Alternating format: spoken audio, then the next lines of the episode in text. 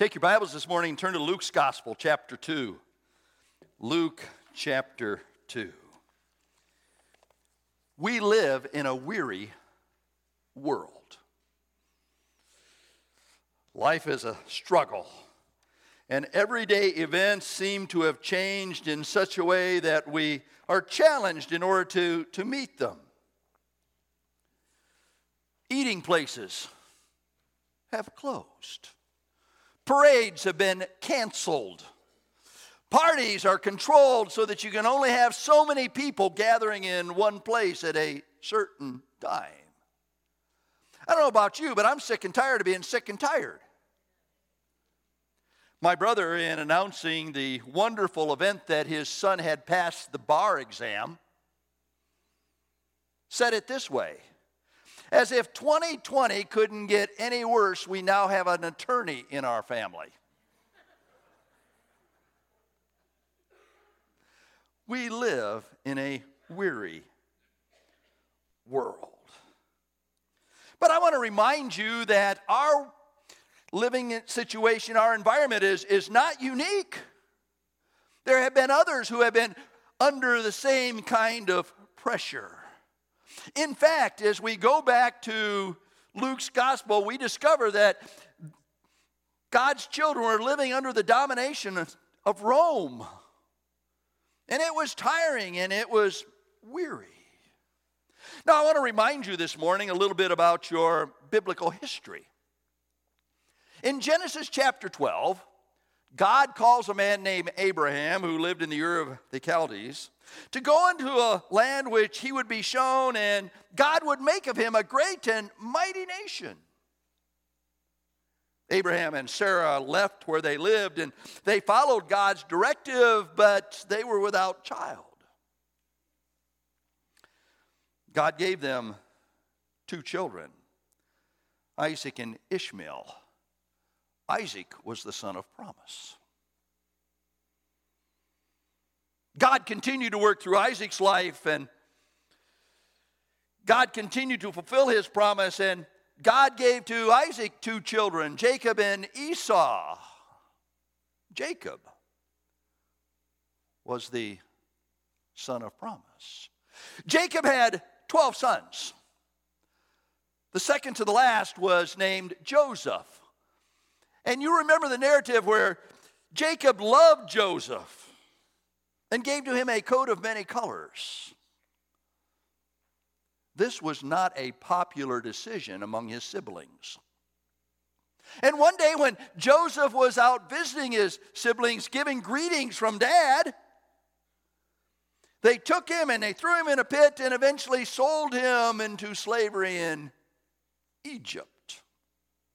Now, that too was God's plan because there was a famine in Canaan and Jacob and his whole family ended up in Goshen in Egypt, that was a place of plenty.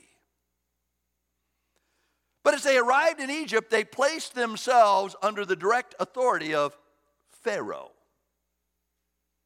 And for the next 430 years, Israel lived under that authority.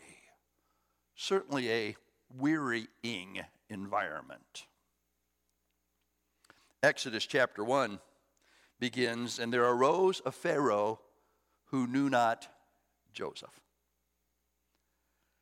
And the people were put under the domin- denomination, the, the domination of Pharaoh and, and had to make bricks and subsist in a very meager way. They cried out to the Lord, and God sent Moses, who was reared in Pharaoh's court to go to Pharaoh and say, Let my people go. Pharaoh said no, but God convinced him through 10 plagues, the last of which was the taking of the firstborn of every household that had not applied the blood. After that, 430 years under the control and authority of Egypt, Moses led the people out of Egypt toward the promised land. By the way, I will remind you that they left with many of the riches of Egypt. God blessed. And God, in a very special way, took care of his people, and spies were sent to the land, and they came back and reported that it was indeed a land of milk and honey and a great land, but there were giants in the land. Joshua and Caleb said, Doesn't matter, our God's bigger than giants.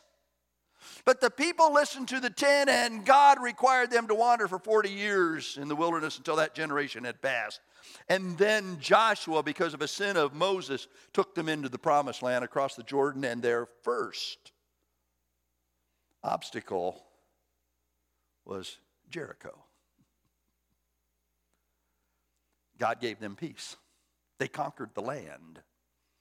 And God rose up judges, men who God used to communicate His word to His people.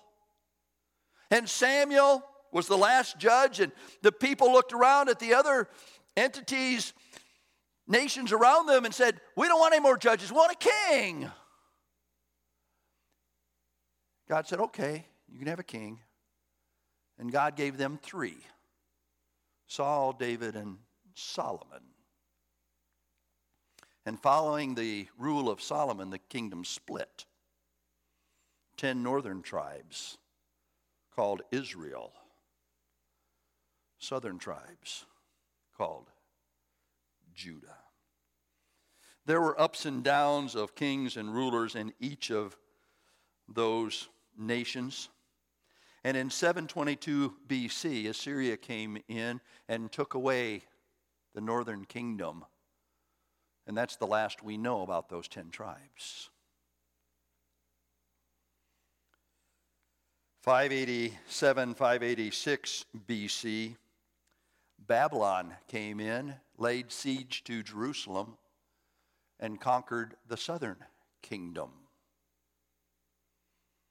And so now Israel has been under the, denom- the domination again of foreign entities, Assyria and Babylon. And you will remember that some of the choice young people are, are carried away into Babylon. Daniel and his three friends. And God blessed. Because Daniel purposed in his heart that he would not defile himself. Not even with the king's meat, the goodies of Babylon. As you read Daniel chapter 2, you discover that Nebuchadnezzar had a dream.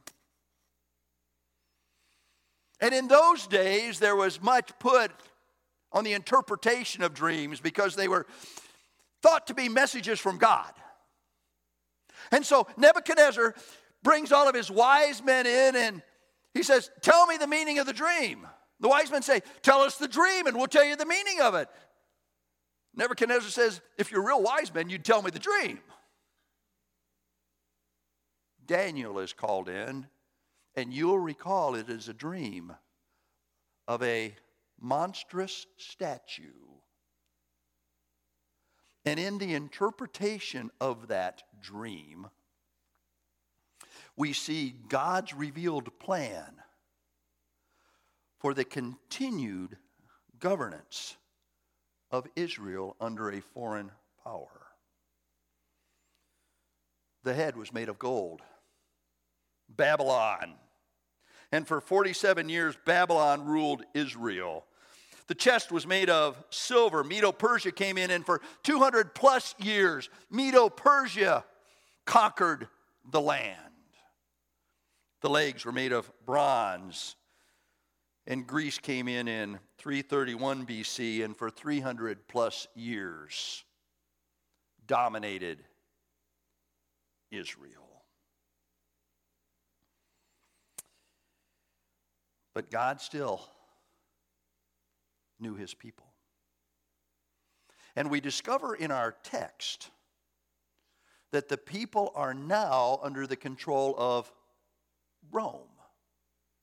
And Rome began its rules sometime around 30 BC, and for the next 300 years, they were the authority in Israel. I want to read the first seven verses of Luke chapter 2. And we're going to have one of our life groups help us with this reading.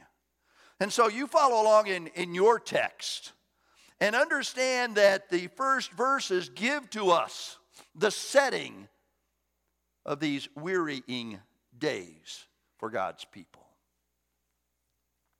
In those days, a decree went out from Caesar Augustus that all the world should be registered. This was the first census taken while Quirinius was governor of Syria. And all went to be registered, each to his own town. And Joseph also went up from Galilee, from the town of Nazareth to Judea, to the city of David, which is called Bethlehem, because he was of the house and the lineage of David. To be registered with Mary, his betrothed, who was with child.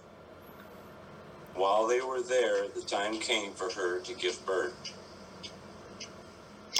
And she brought forth her firstborn son, and wrapped him in swaddling clothes, and laid him in a manger, because there was no room for them in the inn.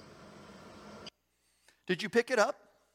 A decree went out from Caesar Augustus that all the world should be registered under the domination of Rome.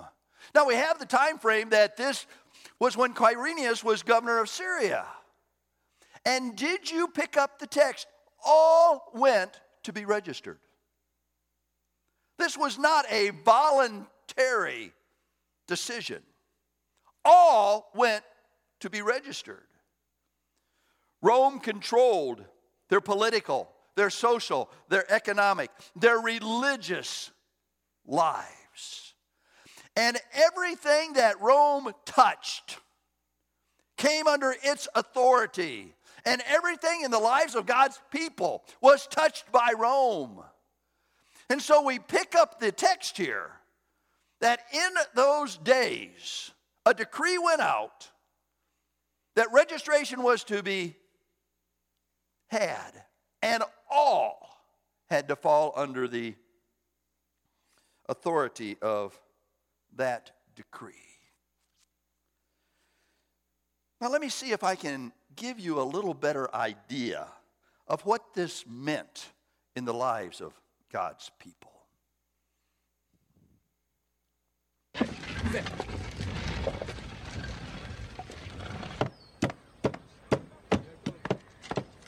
How much will you give me? Allô À tout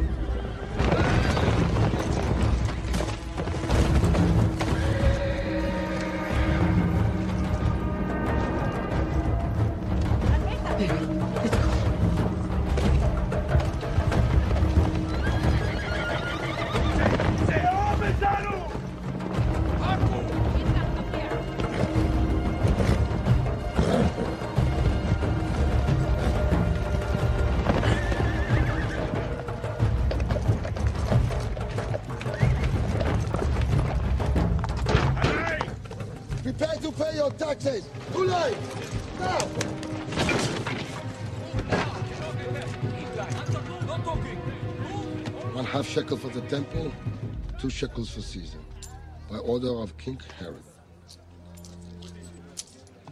You cannot pay your tax and you have no more land to offer? The harvest will be strong a few months from now. Yes, but we are not here for that harvest, are we? The agreement was for you to hand over one third of your land to satisfy your debt. If I could have the land for one more year. What do you bring? Eh? What do you bring in the hope I will grant your request? Is that your animal? That's all I have.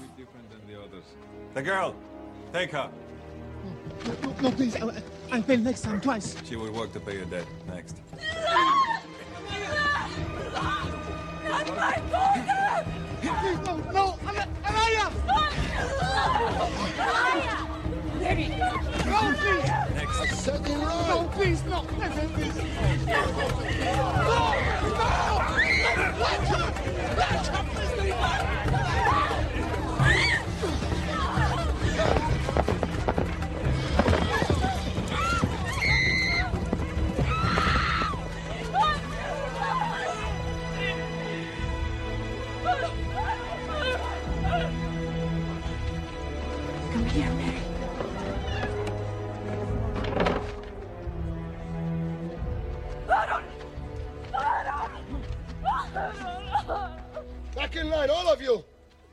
this man's animal and one third of his land to be seized for the continued good of Herod's kingdom.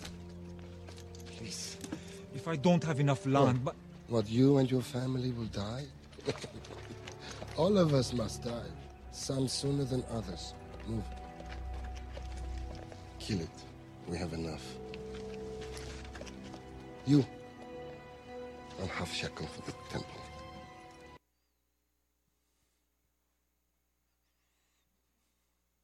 Day after day, week after week, month after month, year after year, living under the rule of Rome. Living in a land that God had promised them. A land that indeed was a land flowing with milk and honey. A land that God had said would be their inheritance. But yet, at this time in history, living under the domination, authority, rule of Rome. And all went to be registered. King James taxed everyone to his own city. And the text says, And Joseph went up from Galilee, from the town of Nazareth to Judea to the city of David, which is called Bethlehem, because he was of the house and lineage of David. To be registered with Mary, his betrothed, who was with child. I want to quickly remind you that Joseph and Mary, as they went to Beth, Bethlehem, Mary was with child. And although the text does not elaborate, there certainly was some ridicule that was taking place in the lives of this dear couple. I remind you that Matthew's gospel gives us a hint. Because as the angel appeared to Joseph, encouraging him not to fear to take Mary as his wife. The text says that Joseph, being a just man, was considering how to handle the situation. And he wanted to put Mary away privately without any humiliation. You see, the law of Moses was that one was to be stoned when they were caught in an adulterous relationship. And, and certainly, there was no explanation about Mary's condition other than she was unfaithful. At this time in history, broken engagements, betrothals, were usually handled by divorce. And since Joseph and Mary were engaged to one another, Joseph would have been well within his rights to have Mary humiliated at a public trial. He could have made sure that she would never enjoy a respectable life again. Oh, it was a weary world for this young couple who had been told by God that the one that Mary carried would be the Savior of the world. Who would believe that? And as far as friends and family knew, Mary had just been unfaithful. They were required by road to make their way from Nazareth, Galilee, to Judea, to the city of David. Now, I want you to notice the map here, will you please? They traveled from Nazareth down the valley of the Jordan River over to Jerusalem and then south east to Bethlehem, which is about eight miles south of, of Jerusalem. A trip of somewhere around 90 to 100 miles. A trip that probably took them five to seven days to complete. Now, other than the distance and the travel time, you and I might not think much about it. But in Luke's Gospel, chapter 10, Jesus gives us a hint about the conditions of travel during that time. He tells a parable, and that parable is of the Good Samaritan. And we know the parable. Now, I remind you that a parable is an earthly story with a heavenly meaning. And what Jesus did is he took everyday lifestyle events and gave to the people spiritual application. And so, as I remind you of this parable, I, I, want to remind you that these, this parable came from an everyday life experience. And I want to remind you of why the actions of the Good Samaritan are so important. Because a man was traveling a road. He was traveling a very short road from Jerusalem to Jericho. And he fell among thieves. And the thieves stripped him, and the thieves beat him, and the thieves left him for dead. And that was the environment in which Joseph and Mary traveled. It was a dangerous time to be out on the highway, filled with all kinds of hazards. And not to mention that Mary was great with child. These were her last days before she would deliver her firstborn son.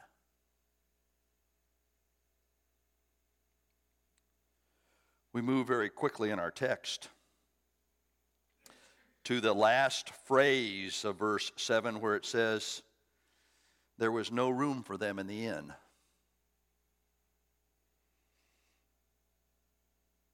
I don't know if you've ever done any traveling where your motel reservations have gotten messed up. 1977, I remember it very clearly. Connie and I went from Quincy, Illinois to Orlando, Florida. We were driving a 1976 Pontiac Firebird Trans Am. It was white with white interior. It was a wonderful car.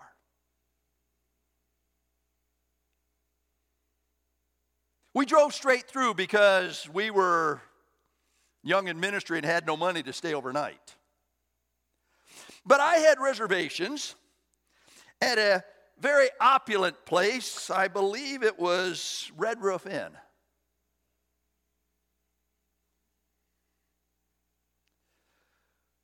After driving all of those hours, we pulled into the parking lot and went,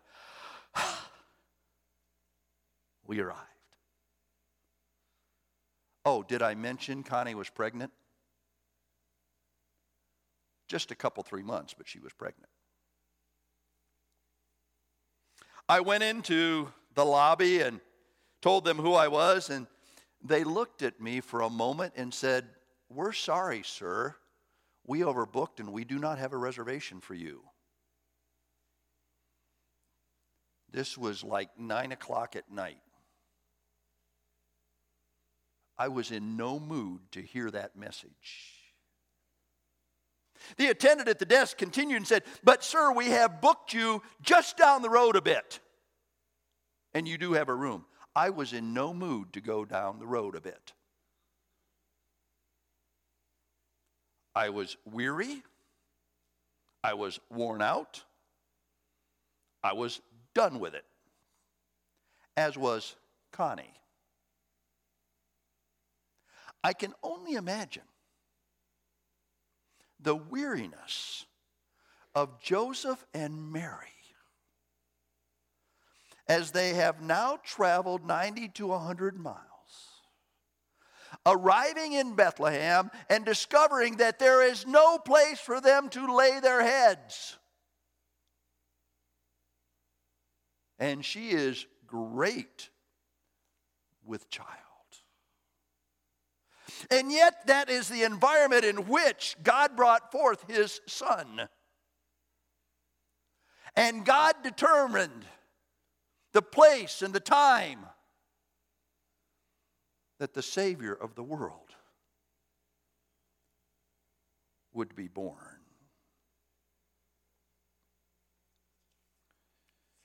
The scripture tells us in verse 6 and while they were there, the time came for her to give birth. That's an exciting time, isn't it? And she gave birth to her firstborn son and wrapped him in swaddling clothes and laid him in a manger. When our firstborn was delivered, I was not allowed in the delivery room to witness that event. Jill was born September 22nd. In fact, it's the same day and same year that Pastor John was born. He could very well be my son. And the hospital was changing its policy October 1st. So Jill came eight days early.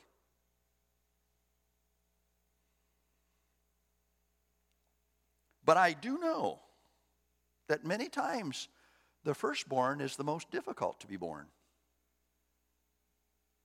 And I want to remind you that Mary brought forth her firstborn son. It was not an easy time.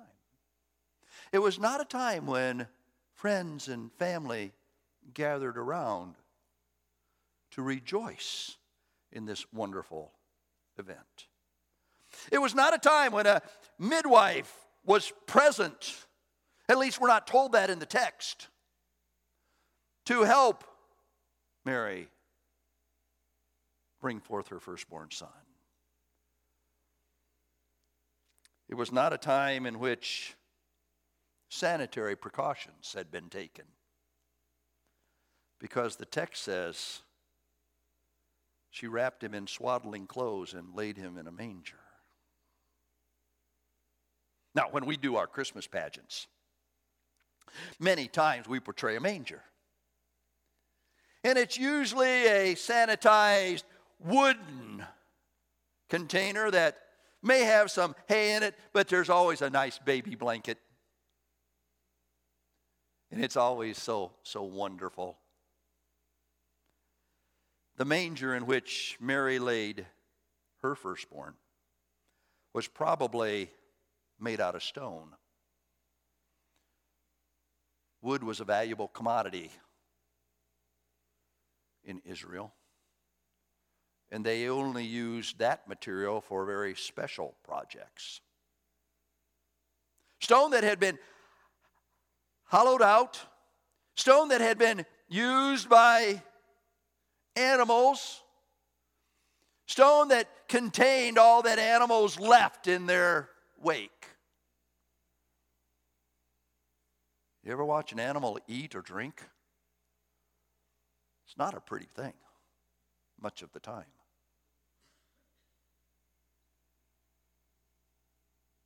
She laid him in a manger. She also wrapped him in swaddling clothes. Twice in Luke's gospel, swaddling clothes are mentioned. Mentioned as Mary brought forth her firstborn, and mentioned to the shepherds on the hillside as an identification of the one they would find who was declared to be the Savior of the world. It's interesting that swaddling clothes do have some symbolism. Ezekiel chapter 6, verse 4 tells us that Israel, because of their unfaithfulness, was not wrapped in swaddling clothes and properly cared for. The prophet writes this And as for your birth, on the day you were born, your cord was not cut, nor were you washed in water to cleanse you, nor were you rubbed with salt at all, nor wrapped in swaddling clothes. Now that tells us a little bit. Ezekiel chapter 16, verse 4.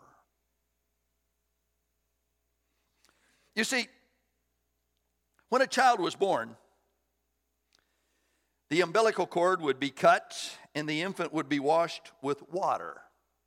The water was to cleanse the child from any residual fluid that could cause infection.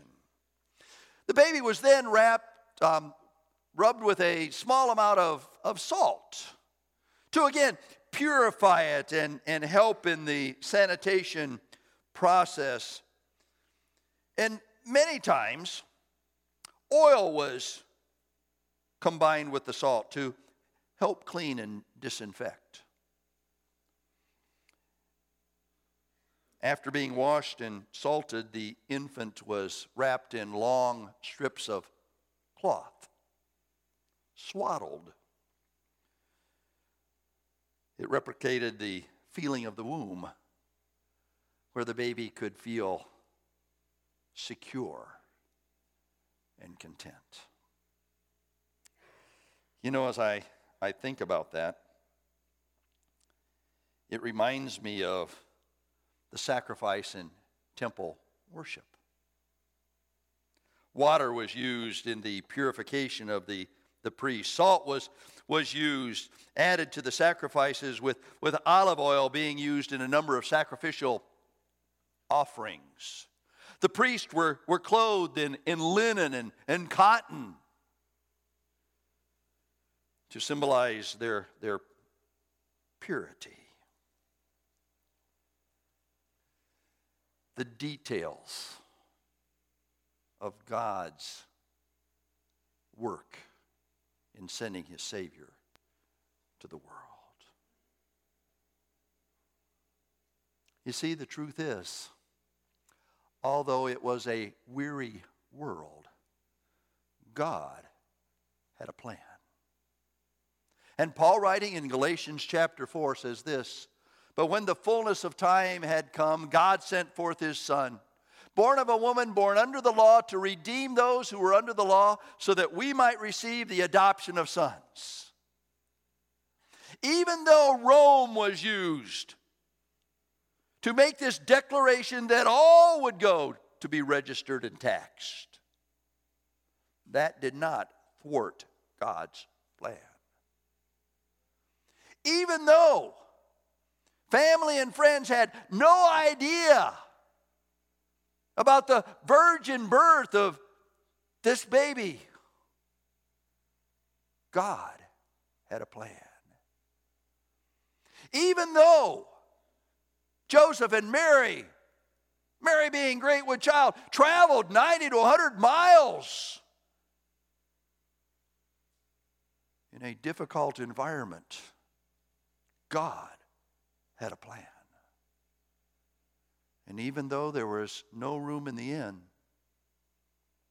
she brought forth her firstborn son, laid him in a manger after he had been wrapped in swaddling clothes. God had a plan. Let me give you just three truths that I trust you can understand as we think about God's plan for a weary world. First truth is this God has a plan.